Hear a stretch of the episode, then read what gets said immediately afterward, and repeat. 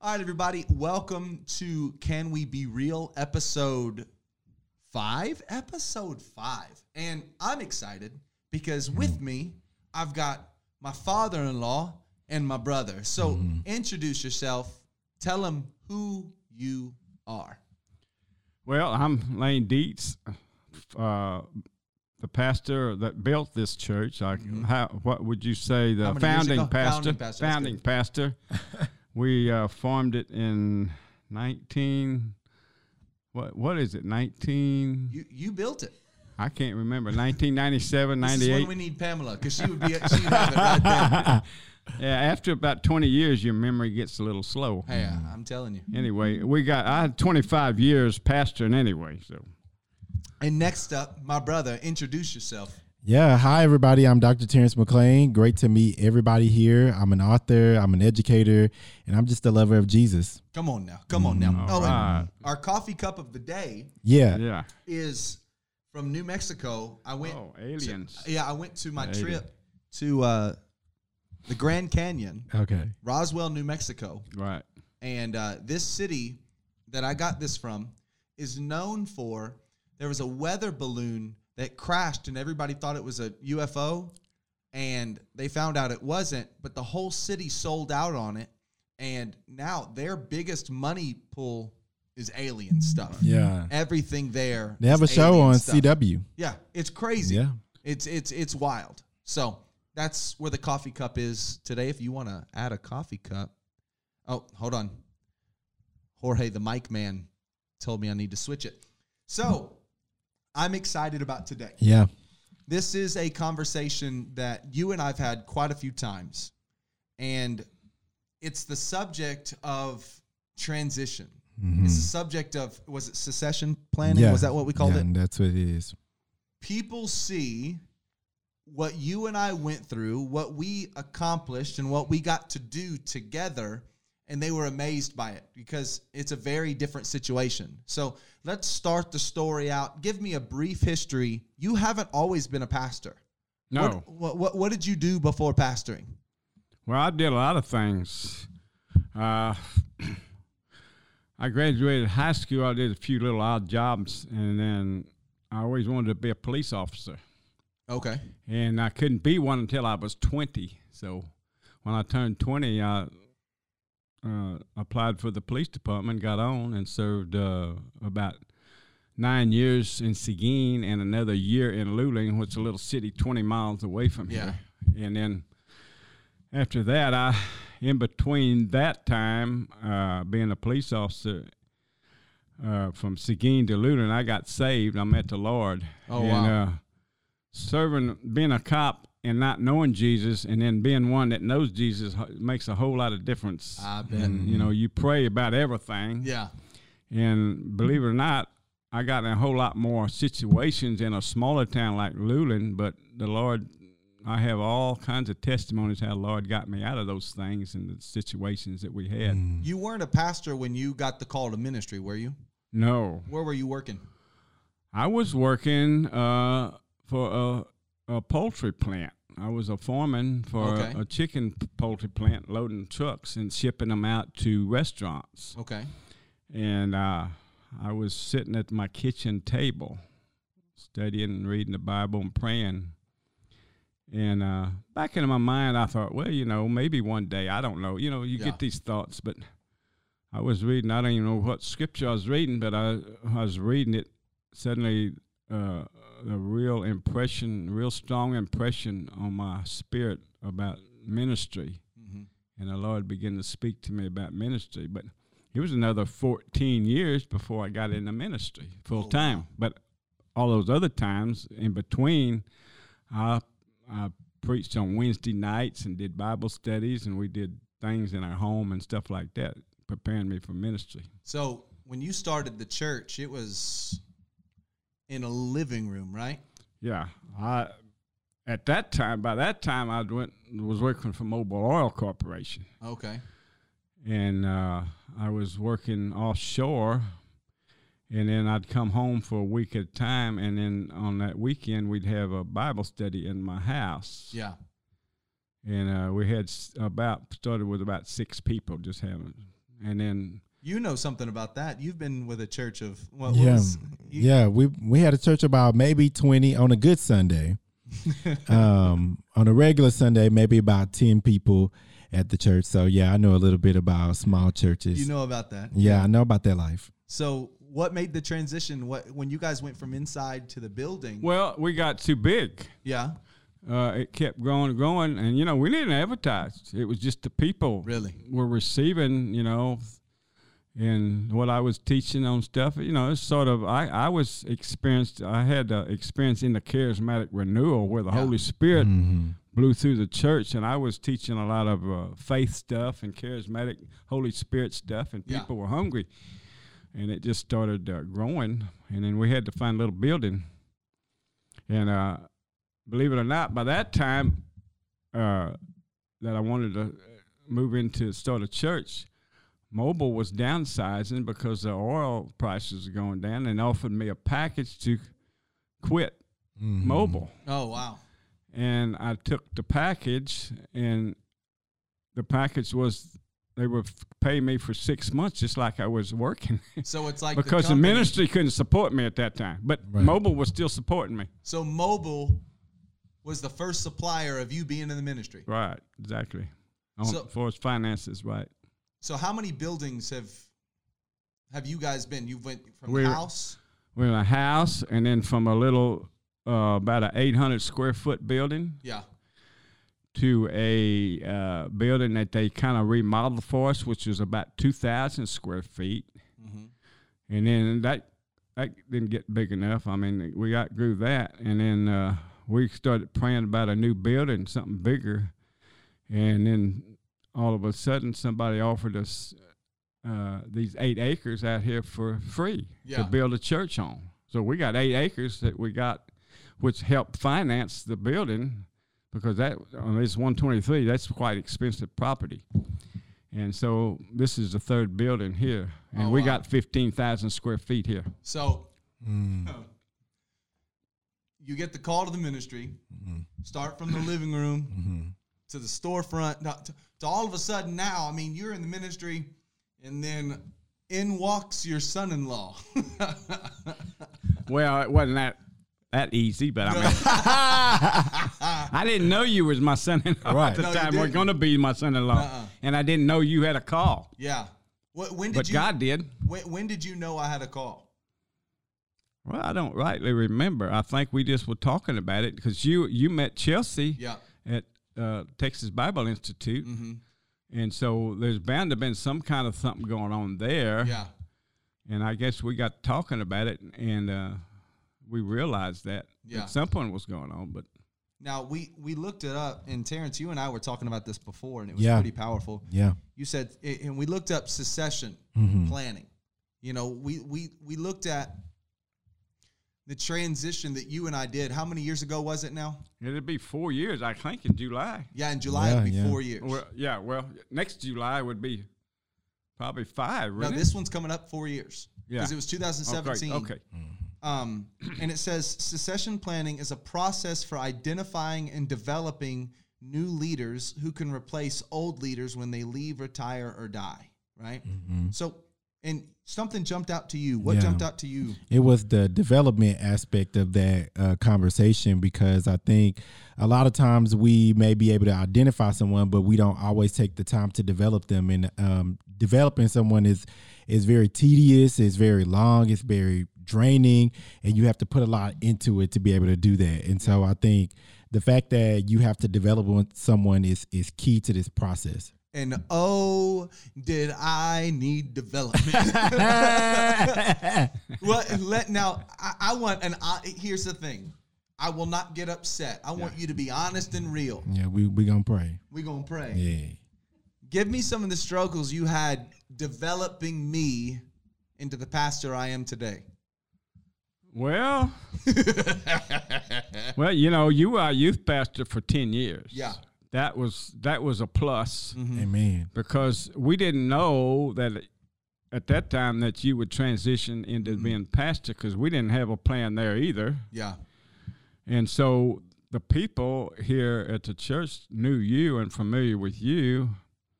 And but you know, uh, Not everybody was still happy about it though. oh yeah, I didn't have much. Yeah. much- it wasn't too bad. It you know, you still when you started preaching here and there, you had that a lot of youth stuff that you would you know Yeah. you still had. And I thought, oh no, he's not not going to do that again. and uh, don't make that mess on the floor, Chris. Uh, do Uh, that yeah. demonstration, you know. make sure you pick that up, you know. And I come in the next Tuesday, and it still was on the floor, and you hadn't picked it up. and uh, I had to teach you how to keep house and stuff like that. But Yep. Uh, I didn't have a bit of trouble with what she preached. You, you know, you preached the word just like I do. Well, and you you brought that a lot in me. You know, Yeah. Terrence, you've grown up from you know in churches to where you know knowing the word was important, Yeah. Right. and that was one of the biggest things you put into me because it would be so easy to take someone like me that can grab an attention, but th- there's got to be depth. Mm-hmm. Yeah. I've I've heard pastors and preaching before to where it's just all fluff, Yeah. but there's not really much depth Yeah. to it. Why, Yeah. why do you think that's a, a scary thing to where you can preach a bunch, you know, really good flavor, but there's not too much depth to it? What do you think could be a caution? What can be a, a problem with that? Well, I, I mean, I think you can get to a place where you know you're always, you know, it's like sugar. You know, you want to get the sugar, and it gives you the high, but it doesn't feed you. You know, it doesn't feed your body. And I feel that when you get to these places where you all you're hearing is fluff, is you're getting that high, that experience that you want. But when you come down from that high, you have nothing left for mm-hmm. you. You know, That's you have no substance. That's good. And you you you put a lot of that into me. You mm-hmm. challenged. Well, me in yeah, I, I remember telling you. Uh, I was up there, you know, sometime when you was preaching to the youth, and I just would mention to you, uh, you need to share more word with Yep. that. You know, you can we can always do our illustrations all day long. Yep. I remember being in a, in a place at uh, a church for a little while where the pastor he would get all excited and he would preach and go on and it was exciting and get sort of insp- inspired, but you know after you got home you didn't remember what he preached, Yeah. Yeah. and so the word is what builds faith in you. So you got to have the word is, Got to is have what it. does the does the work in a heart. So, what were some of the struggles you had? You know, or let well, before I ask that, let me ask you: When did you begin to know that succession planning and transition needed to happen? Well, uh, I guess the Lord was dealing with me about it all the time. I didn't know that's what it was. Yeah. It would sometimes be a little difficult for me to get a message or, or what I was going to preach on a Sunday, but you know, it would always come together. Yeah, And I started having some physical difficulties, which which made it a little bit more difficulty. Which I'm basically over some of that now. But uh, you know, and then me and Pamela would talk about it Yeah. and discuss it. And uh, she said, "Well, what's your plan?" I said, "I don't have a plan." you know, that's that's what Yeah. happens. You, Right. you don't know, uh, like a non-denominational church, you don't have anybody that you can just draw from a big pool of preachers like the big denominations. yeah, So uh, you just you just begin to pray about it and and think about it and pray about it. Just like the call to ministry when I went to quit Mobil, I prayed for a whole week and fasted and prayed. But you know, faith is a risk. Yeah, because you you mm-hmm. gotta you, you're praying that you're hearing correctly, mm-hmm. and you're not you're not just excited about doing something, and it that's not faith. That's presumption. Mm, yeah, mm-hmm. So you got to be sure that you're sure, and so uh, it was it was still hard because you you know you you have to sit out in the audience now in a congregation and hear, and it was hard for me a lot of times when you first started preaching, and I'd be preaching with you, and I'd be thinking, well, he needs to say this, and I wanted to jump up and, and say something, you know, add to it, and I, had, I catch myself holding back Yeah.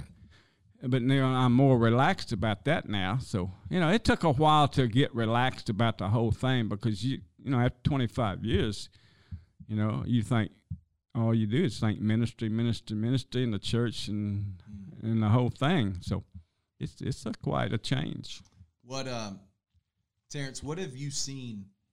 You know, because you and I've been around churches almost our whole life, all different types of churches. have you ever seen a church or or, or you know? Because I looked it up, and they they um, interviewed 500 companies, and 34 percent of those companies weren't ready and had a plan for succession training, or for, for they had no plan. Have you ever seen to where um, maybe a church wasn't prepared for the next generation? Have you ever seen that before? Yeah, um, I, I went to a conference um, a few years ago, and they talked about uh, the transition between uh, pastors and generations, and they said you can always minister to your generation because obviously you grew up in that generation, and you can minister to the generation of your children because you helped raise them. But by the time you get to the generation of your grandchildren, you start losing some of that contact, and I think that's really important. And it really stood out to me because I, I thought, well, yeah, I know my generation, and I know the generation up under me. But then when I get out there to the grandchildren, I'm like, wait, what are they listening to? What, Yeah. what, how are they thinking? Things have changed rapidly. But I think just the fact that we don't, the concept of transition and succession planning is not even a common thing in the church is very troubling because Why do you think that is? I think some of it is, you know, pride. Like you, you get there and you know you get comfortable, and it's easy to get comfortable in the place that you're in, and think this is what I always do. But God may have something different for you, and that may be that may be challenging. Is that the way you see it? Kind of that, that pride. Right. Well, you know, it's like like you you go to bed one one day night you're 30 and you wake up you're 60. Yeah. And it, time time just goes goes as you get older, time goes faster. Yeah. I, will tell you it does. It it seems like it does anyway. And uh but you know, with God as the common denominator and amongst this thing, He has a plan. You just have to be able to pray and tap into the plan.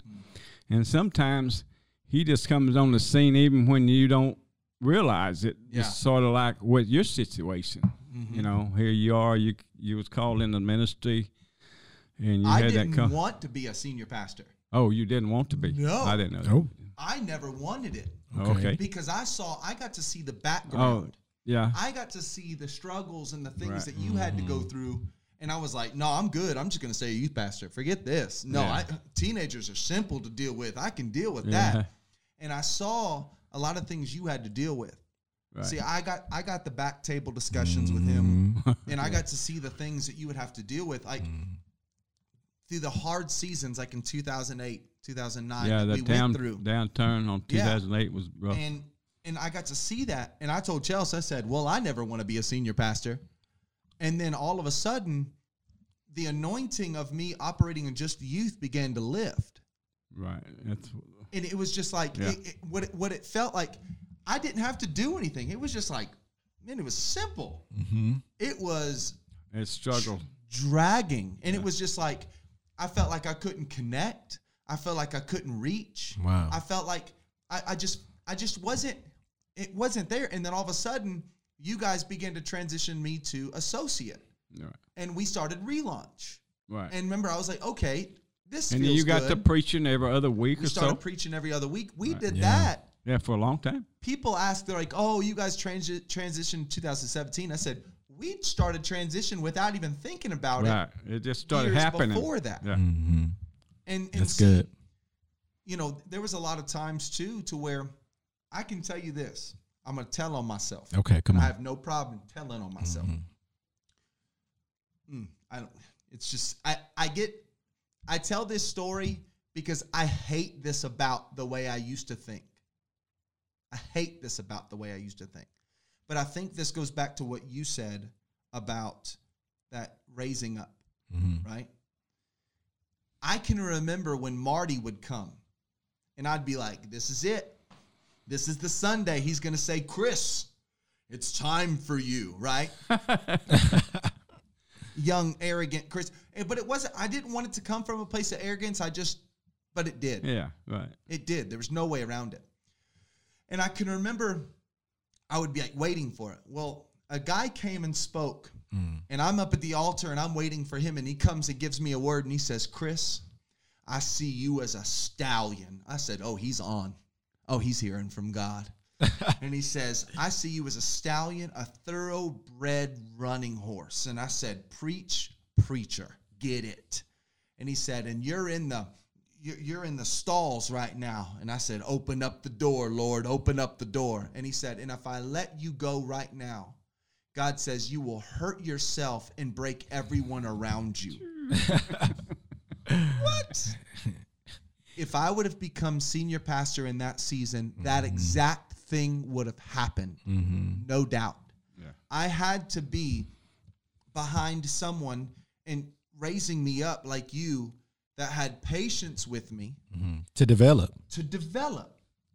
You taught me and to have and to get you- you get these ideas of just, you know, youthful excitement. You know, you know what I kind of felt like? I felt like Joseph. Mm-hmm. Let me tell you my dream of all the stars bowing, you know, and Yeah, all of yeah. a sudden where did Joseph end up? in the prison. Yeah, prison. but that's I'm so glad it didn't happen at that time Right. because I wasn't ready to carry it. Mm-hmm. I wasn't ready to carry it. The- And, and and I just over every week I'm pastor, I get to have an appreciation of the ministry that you've carried and continue to carry for 25 plus years. So what was some of the struggles you had of the transition? What was some of the hardest parts for you of the transition? Well, not getting to do a message every Sunday. I just enjoyed, you know, Mm-hmm. studying the Bible. You know, a lot of pastors can just uh, get a sermon and they it's on them all week long, and they sit down and they a few hours they've got the sermon. I don't. I never was like that. I Yeah. I read and pray and study, and it might take me couple of days to get where I wanted to be. Yeah. You know, and finish up like that. So I had to do my time, just space my time just right. But sometimes an emergency would arise and then that would mess me up and i might be on a sunday morning and getting my message right at the last minute you know topping it off You would tell me all the time, now, Chris, it's Saturday, and I don't. I, you, you just be ready. You always told me to be ready just in case. yeah yeah because you know you never know Yep.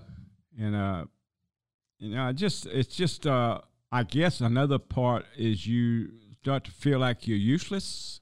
Mm-hmm. feel like you uh not where you're supposed to be. You just feel kind of lost a little bit. And i had to deal with that a lot you know and i, I knew that wasn't god. I knew that was me because i knew how the i was able to separate the soul from the spirit so to speak you know how the word of god does that so you know without a, having a, a basically a, a renewed mind and a spirit where i could i could understand the difference I knew God was in it, so I knew it wasn't God, but it's just a feeling that I was going through. Yeah. Mm-hmm. You know, Paul, Apostle Paul makes it real plain. You never walk by feelings or Yeah. by sight. You walk by faith. And I had to faith my way through a lot of times to get get that. You know, to keep from. You know, I don't want to like to use the word depression. It wasn't a depression, but you know, just just you know, stay stay as even keeled as you could. Yeah. And then as the time went on and you began to take over and preach, and and you know the church has since since you since you've had the church, it's mm-hmm. quadrupled in size. Yeah. So there's no doubt that you know we're in the right spot. But you know what's funny is this: we did we haven't done any billboards. We haven't No, done no any- advertisement. No, Nothing. We, we, we post our stuff on social media. yeah, And that's all we do. yeah. Um. You know, let me let me ask you a question. Did you ever find yourself comparing yourself to me? Yeah, all the time. I did too. Yeah. I Now, did too. I say, now why couldn't I think of that? Why couldn't I preach like that? but I was rebuked by God one time about that. What? I was, I was, uh, it was a Su- Sunday night. I was getting ready for bed, soaking in the bathtub. Somebody get into the tub and soak in a hot, you know, just relax. And I was praying about it. Said, well, now why can't I preach like this guy and like Billy Graham and like Christopher and like this and like that, and, you know, different preachers I knew and different ministries. And I felt the Lord says, because He says, I created you to be you, and you're not to copy nobody else. You're who you are. So forget about it and just be you. and that Wow. was and I, I had some ministry from my older lady uh, that was went to this church, and I kind of talked to her about it a little bit after that, and she told me this kind of the same thing. So I knew God was speaking. He confirmed it. Watch your elbows. It's gonna be loud. Yeah. This table echoes Yeah. like crazy. So he con- she confirmed it. Wow. What, Terrence? Why do you think that I'll switch this? Because let me something for you to think about. Um, why? Because I'm going to say this, and while I'm thinking, this, I want you to think about why. You know, you said raised up. Why do you think young pastors sometimes struggle with planting themselves long enough to be trans to to be raised up? So hmm. something to think about, and I'm going to go to you.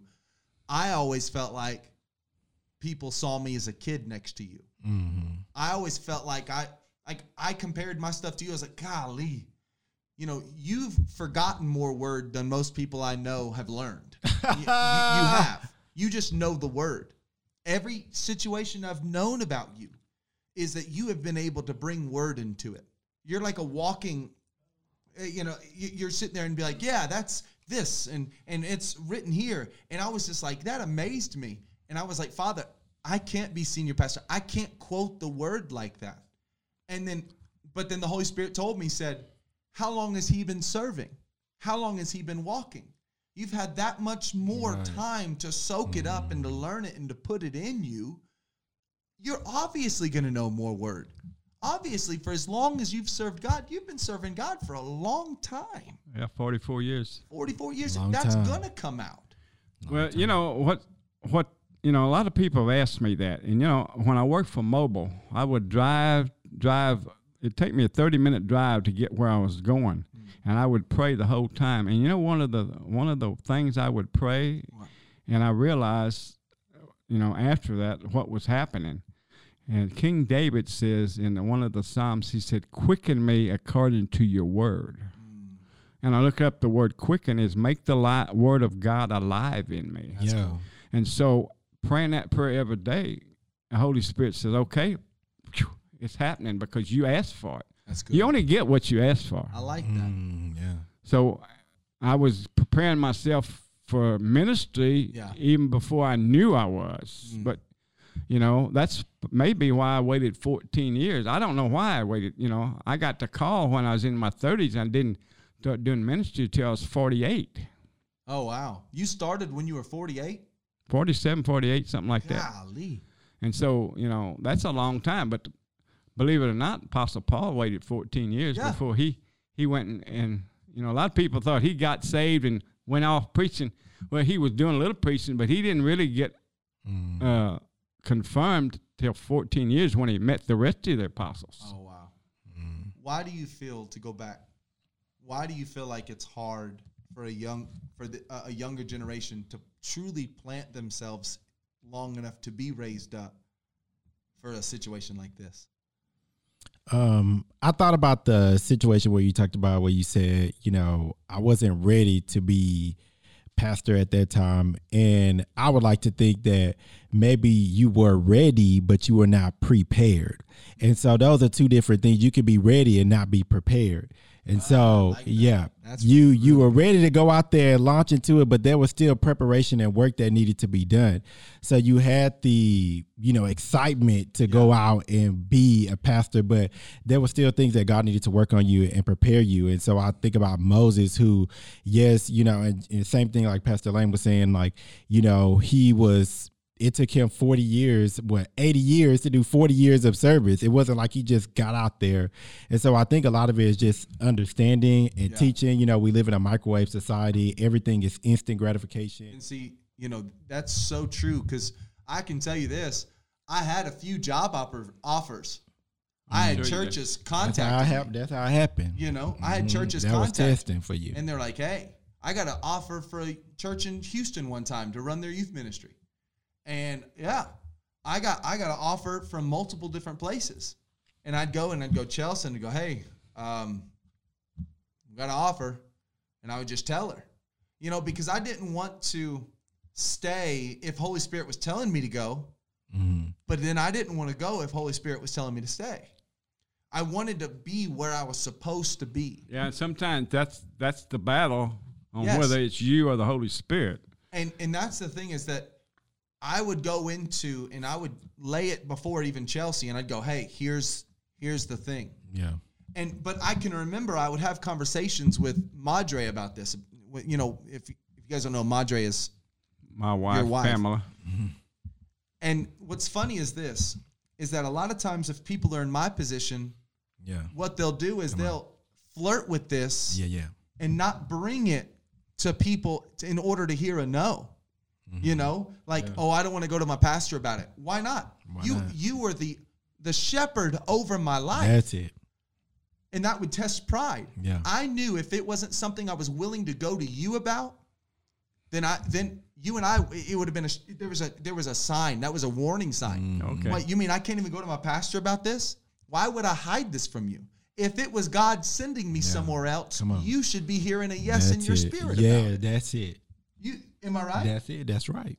And that's one thing I think if people are struggling, if wondering about transition, well, I feel like I'm, you know, this is not going. Has the Holy Spirit released you and have you gone to your pastor? Mm-hmm. That's it. And if you're afraid to go to your pastor, then we need to talk about the issue why you're afraid to go to your Mm-hmm. pastor. But we can sit here now and people have come up to you that have been maybe came to the church a long time ago and they'll run into you and go, "Oh, how's that little that that that church going out there?" trying to get you to talk in your flesh and try to and I know you've told me that that's happened mm-hmm. a few times. How'd you respond? I, I, say God's doing what He's supposed to be doing, and everything's doing good. It, we're in God's will. I just, you know, I just keep it in the, in the God realm, and that way they can't say nothing bad about it, because we know it. Mm-hmm. Know it's He's in control. And see, that's what I've loved about it. That's what I've loved about him mm-hmm. is that I know you and I are two opinionated individuals. We're strong willed. we're pastors, right? There has been countless times I've done things that you've disagreed with.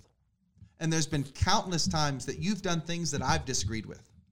But what I've always appreciated is this you and I have never taken that outside of you and me or our wives.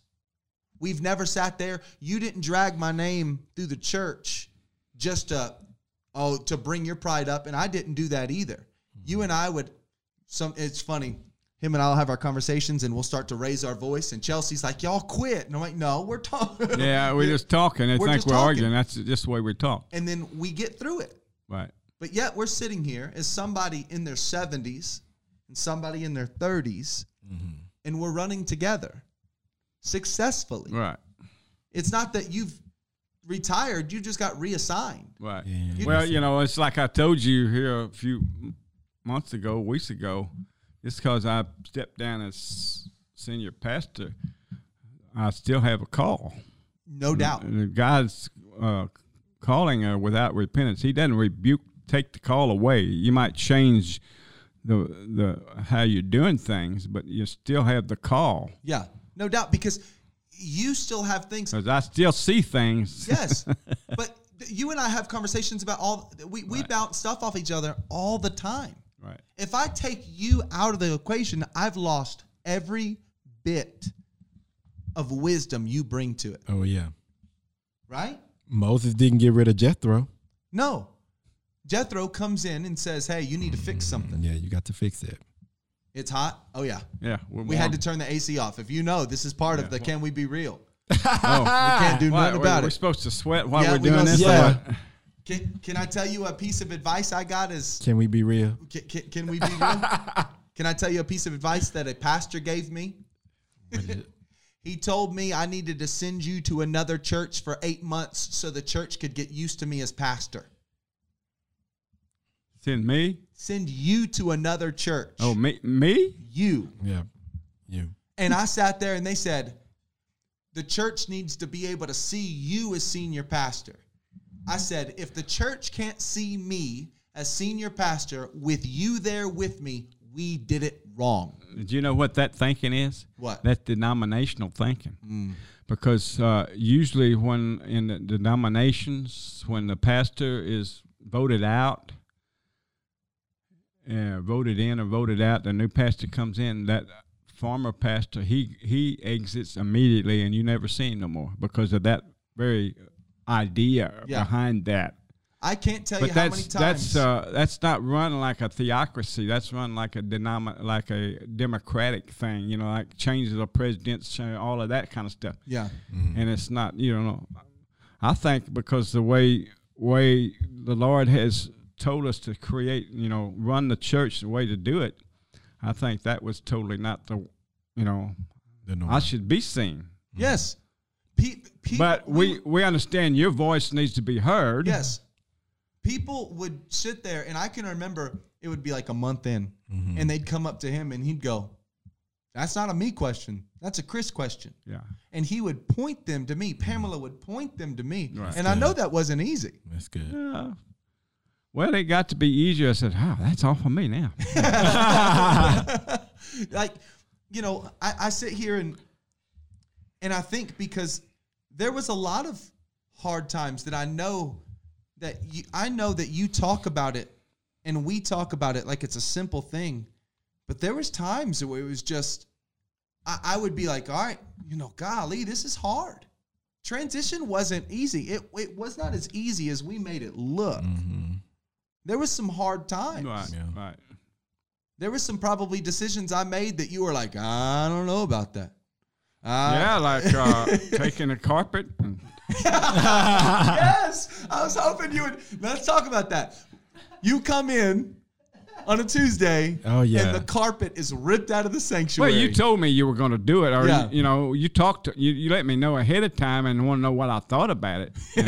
What did I say? Well, let me think about it. Yep. You know, let me you know, let me get to, used to the idea. I wasn't going to stop you, yeah, but you wanted to tell me what was going on. yeah, It's your decision, but you wanted to flag me ahead of time. yeah. And I thought, this is going to look terrible.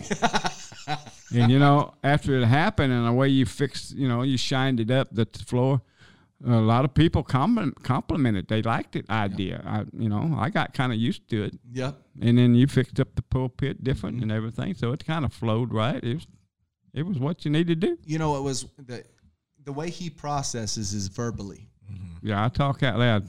He he, he does. Think out loud. I think Yeah. out loud. right? And I had to learn it. Once I knew your heart, I knew you weren't questioning my decision. You were processing it. Right, processing. But that's the type of relationship we had to walk out. What have you noticed from an outside perspective? What have you noticed about the way we operate or the way we transition? Because you've been here pretty much the whole time. Yeah, Yeah. most of the time. Yeah. I mean, I, I thought that everything was very respectful, and I thought it was done in the way that it needed to be done. Um, I mean, I don't really have much else to comment on that. I, I just think y'all did a really great job, and you know, like you said, I never saw any of the division or any of the fighting. I thought y'all worked very well together. I, obviously, transition is going to be hard. It's going to be ugly, but you did a really good job of keeping God in the center. Why do you think that's important? Well, it's important because I mean you're you're shepherding a flock, and people are going to be looking and watching all of your moves. So if Pastor Lane is being disrespectful to you, then it, it gives people a right to say, "Well, I'm going to be disrespectful to Pastor Chris as well," and vice versa. So you have to really be careful what you do in front of people because people will take that and, and run left with it. You know what I've noticed too is that in the beginning, a lot of times the people that were in their 60s or 70s or 80s would come up to you and they were kind of making sure that they felt safe based on how you felt. Mm-hmm. Yeah, mm-hmm. right. You know, they were in. Why they do you, trusted me. yes. Right, right. Why do you think that's important for for a generation? Because then the younger would look at me and be like, "Wait, hold on," you know, or, or let's run, let's run, and I'm like, "Hey, let's take time," because we mm-hmm. didn't change anything for the first year except Right. bathroom signs. Right. That's all we did. Right. Well, and, and I think it's important that you don't change too much because Yeah. we have a phrase that sheep have short legs and you lead at the speed of trust. If you change too much, you have people that are like, you know, I'm not saying you don't need to change Right. because we've changed. Well, uh, but believe it or not, that was one of the advices of uh, apostle, our former apostle, Pastor Pearsall. Papa He said, "You you change slow at a time. You know, if you're gonna you're gonna put a door and a wall over here for a room or whatever, you're gonna change it. You start talking about it a little bit at a time, and then you get people used to used to it. So when the they come in and the door's there, they don't think nothing about it. Yeah. Mm-hmm. So you know, you don't do certain things suddenly because you don't want to scare sheep too fast. The sheep scare mm-hmm. easy. What what have you seen? what have you noticed growing up in church? Because this kind of connects to what him, uh, what me and Pamela talked about. Pamela and I talked about of the generations running together. Why do you think it's so hard so often in church to where? I, can we be real? When I, want, I don't want to be. Can we be I have no problem with churches that have services for the older couples and then services. No problem. I don't like to operate like that. That's just Yeah, me. I don't either. What? Why do you think it's important for the generations to walk together, even in church? Well, I mean, just thinking about it, you know, from an outside perspective, if you if you have two generations, you know, one generation has something that the other generation needs. And typically Right.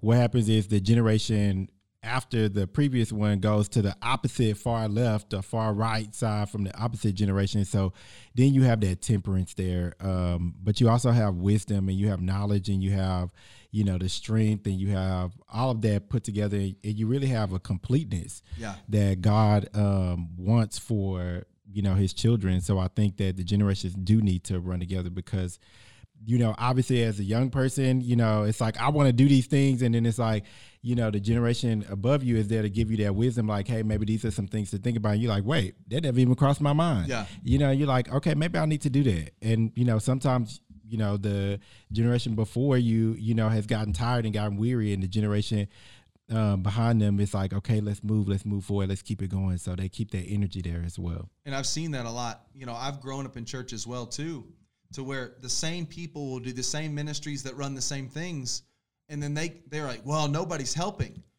Who have you trained up? Mm-hmm. Who have you taught? Yeah, You know, if it, if the ministry was always about you, and I've seen that in church you should before. always be training new people. You Always. should always be developing. always and, and i've seen that to where somebody found their identity and i think Mm-hmm. that this is That's i where saw we need to be struggle real. yeah That's You- where we need to be your real. identity was god was working in you because your identity was pastor of new life fellowship and he was expanding your identity for you to see and I, and mine was identity of well i'm just the son of the house and he had to get an orphan spirit out of me Mm-mm. to have confidence to be pastor Mm. because I've seen that before to where senior pastors don't know who they are if they don't preach. Right.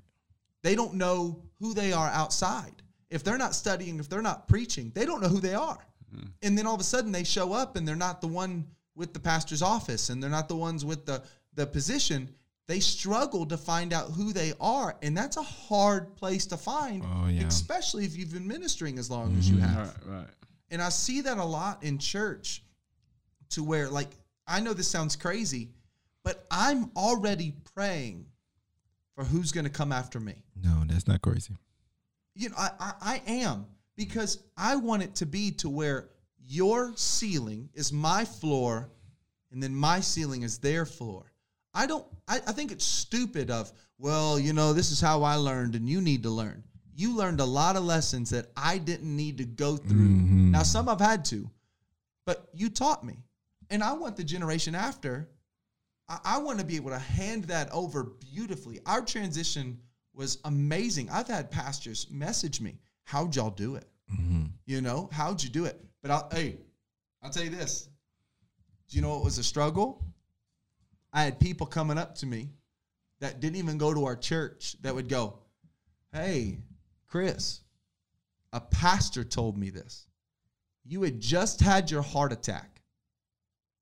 Just had your heart attack. You were in the hospital bed. uh, and a pastor came up to me and said, Hey, how's Lane doing? He's good. We're praying for him. Does this mean it's your turn? I'm about to hit a pastor.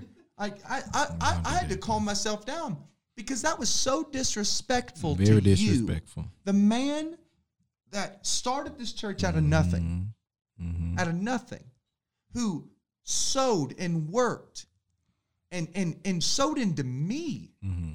All of a sudden was ready to just write you off to me. That that upset me.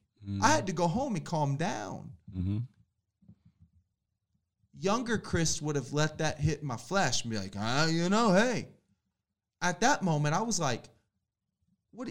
that's disrespectful to the years you've carried. You were still in the hospital bed. Mm-hmm. And this was a pastor. Yeah. So I knew that not all wisdom and advice from people that are are in this position are what I needed to follow. Mm-hmm. You got to be careful. Did you did you go talk to anybody outside this situation? Did you you know wh- who who were the people that helped you in transition? Who were the people that advised you and helped you in the Oh, situation? with transition? yeah, Well, uh, Pamela helped me a lot. She's, you know, you know, Bible says he finds a wife finds a good, good thing. thing. She's been a definitely a powerful help person, Yeah. helpmate to me. She has a lot, a lot of wisdom, and she helped me. And um,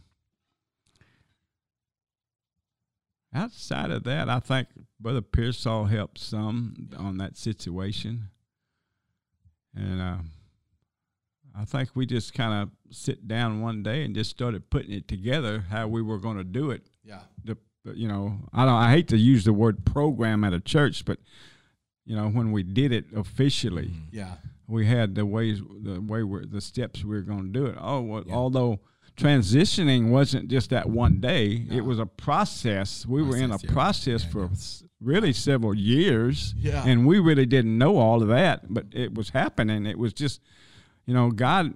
God just started unfolding the plan. You know, God don't tell you everything at one time because you couldn't you couldn't handle Handle it. it. no, So it just a little bit of time, and and then we put it down on paper, and we had Marty Gabler come and and MC the whole thing, and we had the newspaper come put it in the paper because you know I'm a I'm a son of the city. I was born and raised in Seguin, and uh and you know everybody knew about you know what we were doing down here, and I thought it was a good good thing that people understood, and I think a whole lot of people came and.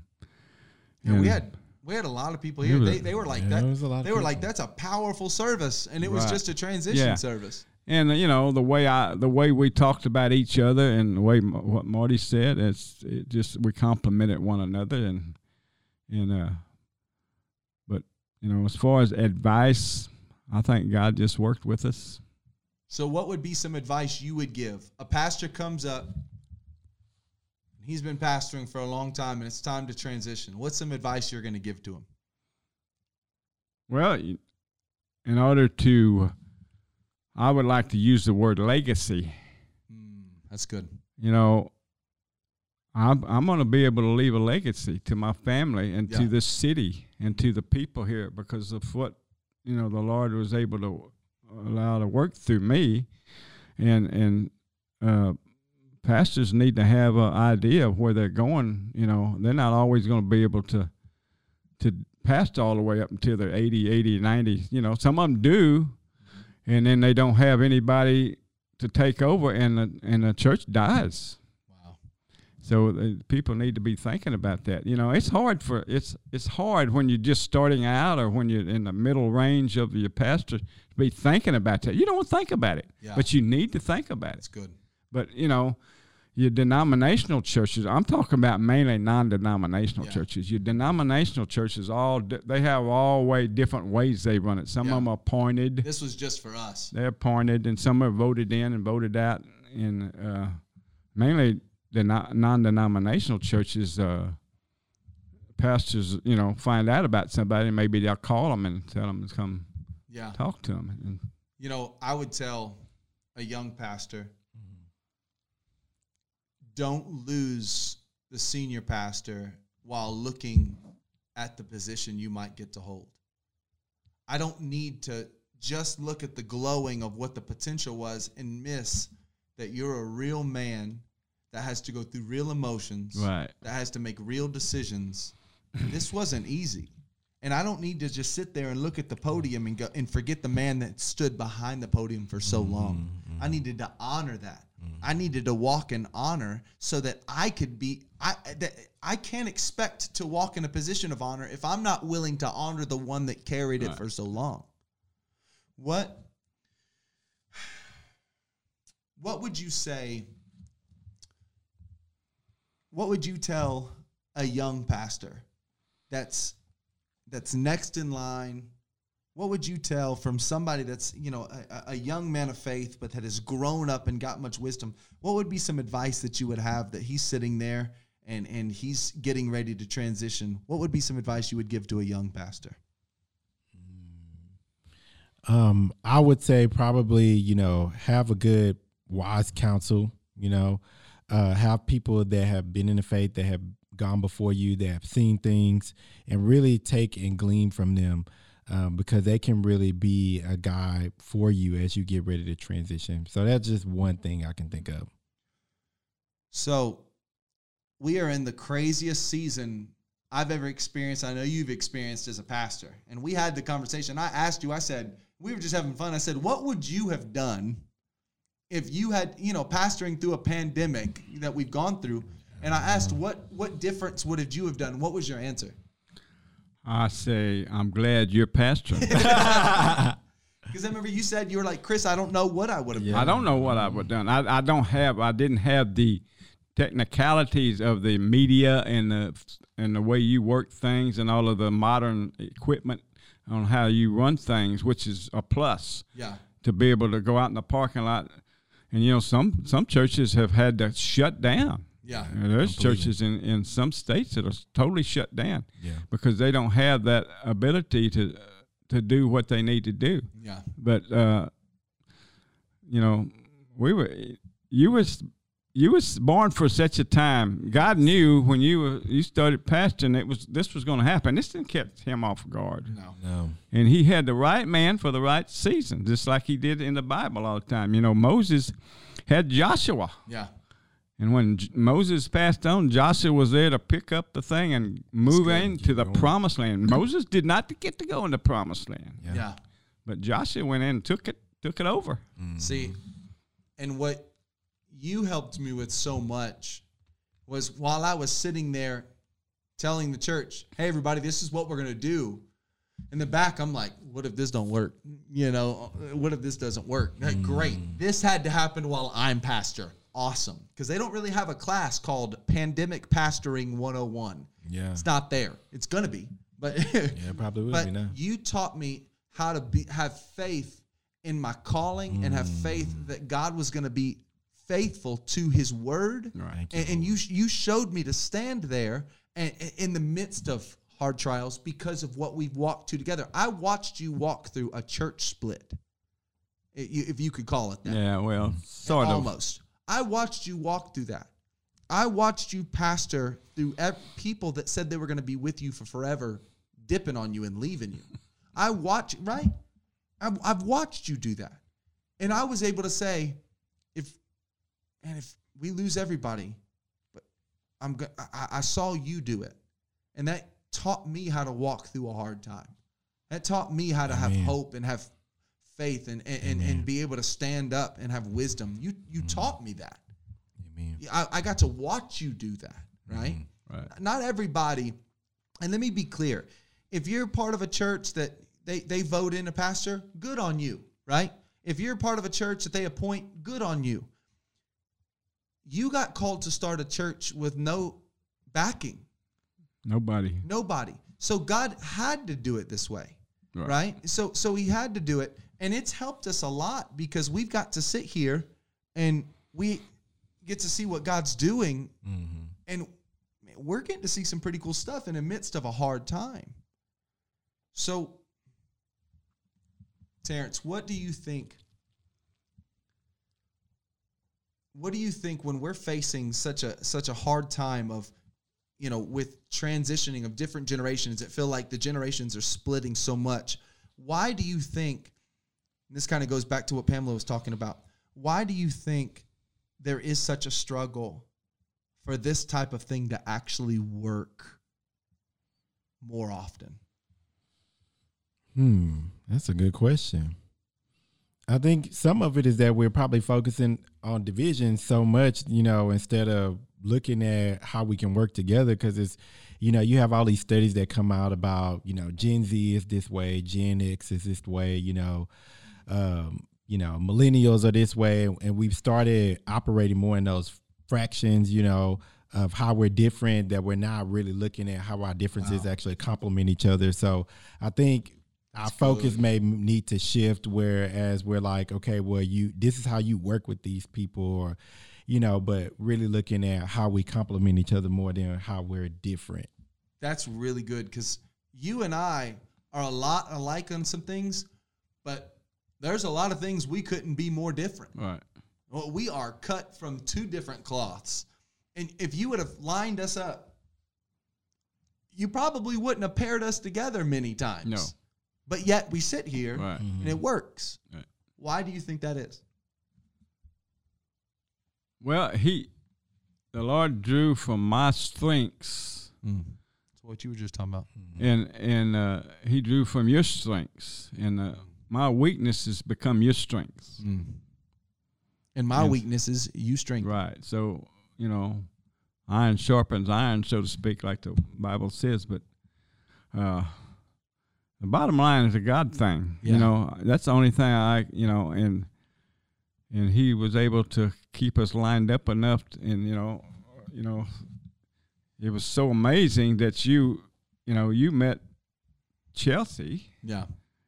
At a Bible college, and then you, you know, Christopher did it the old-fashioned way. He asked for Chelsea's hand. He came to me and asked. You know, they don't. People don't do that a lot no more. No, yeah. They just run off and get married. You know, and so he did that, and we, and then Where, was, where did I ask? Remember? huh? Do you remember where I asked you? What you asked me? Where? Where? Mm-hmm. No, I don't. Behind the pulpit. Was that okay? Uh-huh. I said, this is where Oh yeah, okay. I have a dream of Yeah. being. You know, I this is in, in from one pastor to another. Right. You know, so give me. I'm going to give you something and see if you can think of something. What what's some one of the biggest changes you've seen in me? Because what I've seen in you is you've softened up so much. You Well, you you get mellow as you get older. You've softened up so much, and you know th- things that used to stress you out like crazy. I know they probably still do. He just knows how to hide it. But Yeah. you, you've mellowed out so much of like things that used to bother you don't bother you anymore. You've you, you've. Man, it's Yeah. been pretty fun to watch. yeah. What about me? Change that you've seen in Well, me. uh, you're you're much more mature in in the way you uh, preach now, and you know, in the way you project yourself. Yeah. And your sermons have definitely got more depth to them. A whole Yeah. lot of depth. I mean, you have really expanded on some good stuff that I thought. I come home and says, Pamela, how in the world? Is why did I think about stuff like that? And this came there, from me. there again, you know, I'm not Taking my him. He's not me. church. I was wearing shorts. but- What? Remember the sermon? I, I was wanting to teach people that it didn't matter what you wore. So I took my, my dress pants off and I was wearing shorts on underneath. Oh, Lord, I, thought you were going Oh, yeah. flip. Anyway, it's funny. The look on how, that was half my fun was to just get a reaction out of you. Like we would do a, an illustration, you'd be like, "Oh, the carpet! Oh, it was so much fun." Hey, you know, some people are gonna they're gonna dress like they're going to the mall, come to church, you know, and uh, Here we go. Get it? you don't normally dress real up, you know, to No. preach. Uh, oh, for the first twenty five years, I wore suit and tie all the time. And there's and, nothing wrong. And you're going to see me as it gets cooler weather. I'm going to be wearing a sports coat or a coat with probably without a tie because that's just who I am. Yeah, and I like that. And I still, you know, I still had some problems with the holy blue jeans and all of that stuff. Back in my day, we patched them up. Yeah. But you know, I know things, generations change and stuff, ideas change. That's good. So we just go with the flow. I met my former pastor, uh, Brent Williams' father, Yeah. and you know he he's like ninety. One of those pastors you'd be around and you felt safe, Oh, that's good. just safe. People say the same thing about you. Really? Uh huh. Well, maybe he rubbed off on me. There you go. And uh, we went to that, sh- you know, when he went over there for a couple of days. I remember that. Yeah. And we he was sitting in the in the foyer on a stool back there with a cup of coffee and a little table, and he was talking to me, and he says, he said, now who would have thought that I'd be sitting here in the foyer in a church wearing blue jeans? That wasn't hit because it was dress pants, dress slacks, and that's it. He was wearing blue jeans, and oh Lord, he wore t- shirt and tie all the time, Yeah. even when he wasn't pastoring. Mm-hmm. I mean, he wasn't in the pulpit. Yeah. So that was a change for him. You know, I'm sure it was hard for him to think about for a while, Yeah. But he, he got used to it. And, you know, people went just up to him and just loved him and talked Yeah. to him. And so he really made a mark on my life. Yeah. Any last thoughts that you got, Terrence? Anything that popped up? Any about this transition stuff? Anything that you were thinking? No, Wanted to give you an opportunity. thank you for the opportunity, but I have Gotcha. nothing. I have nothing left to say. appreciate you jumping Yeah. on. I appreciate you. You and I've got some podcasts coming up about Okay, some fun yeah, situations. let's go. Oh, we we gonna be getting real. I'm ready. Um, I thank you for jumping on and, and being here with me. I appreciate it. I'm, I, I it's I enjoyed it. A lot more than I thought I would. yeah. See, would you believe it's been an hour? Oh, really? An hour? I told you. How about that? Watch out now. Are we still on, on film now? Yeah, we're still on film, still. finishing out. All right. So, um, any last pieces of information? Anything? Any last things you were thinking about? Something you wanted to say? Anything at all? Well, you know, just just uh, doubt your doubts. Don't you know? Just just go on, and when you feel like God's speaking to you, you know, go ahead and walk it out. Wow. And uh, if you get off on the wrong direction, He'll get you back on the right direction. That's you just awesome. keep praying and believing God. But but you know, faith, like I say, is sometimes a risk.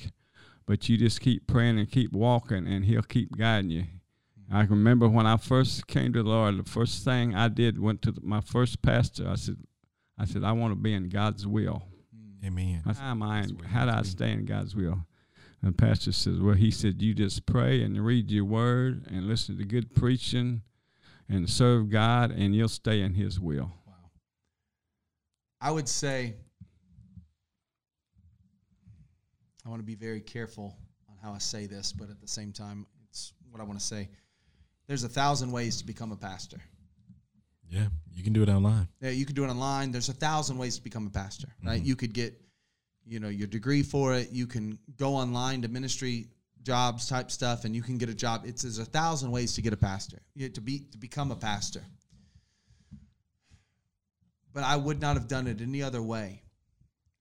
Um, and it took some time. But I would not be the pastor who I am today if I would not have done it this way. Mm-hmm. mm-hmm. I it, of submitting myself under leadership, mm-hmm. submitting myself under the appointed man of the house, mm-hmm. and serving not with promotion in mind, but serving in mind. Yeah, right. Serving with not the next promotion in line.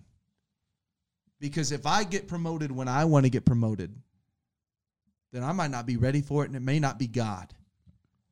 But ser- serving and submitting under leadership you can trust, uh, in, in where God has placed you, God never released me here.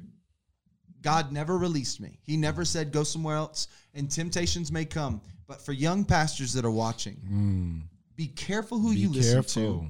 Be careful for the people that want to see your name bright Mhm. because the people that want to see your name bright will also be the people that drag your name if things go wrong. They'll wrong. do that. They'll do that. You've been with me in the mud and you've been with me in the stage. Mm-hmm. When when I've done something wrong, you've taken the brunt of it and then corrected me when no one saw. You know, it- I, so I would tell, be very careful because man, my personality is the Very type that people want to promote real quick. Be very careful for the people that want to give you a platform, but not the integrity it takes to stand on that platform. Mm-hmm. And you care just as much as my integrity. You care just as much, and and that's who I am today. I know it's not for everybody, and it took time, and I had to submit my dreams to order. I had to submit my dreams to timing. mm-hmm. Just because you've got a dream for something doesn't mean you need to go find it right then. Right. You need to be faithful there. I was faithful preaching at Chili's. I was preaching at huh. Anytime Fitness. I was preaching at all these places. Right. You know, you were preaching at the oil field. You oh, were ministering. We have got people at the church right now that I used to work with because true. of those seasons. That's true. So I would say just be very careful for people that want to throw a platform under you but don't want to check to see if your feet, feet can stand on it. And you did that for me. Right. So I I appreciate you. Mm-hmm. I, am not I, I'm not the pastor I am if it wasn't for you. I thank you. Thank you. You're welcome. So, can we be real? Episode five. Thank you guys so much. See you next time.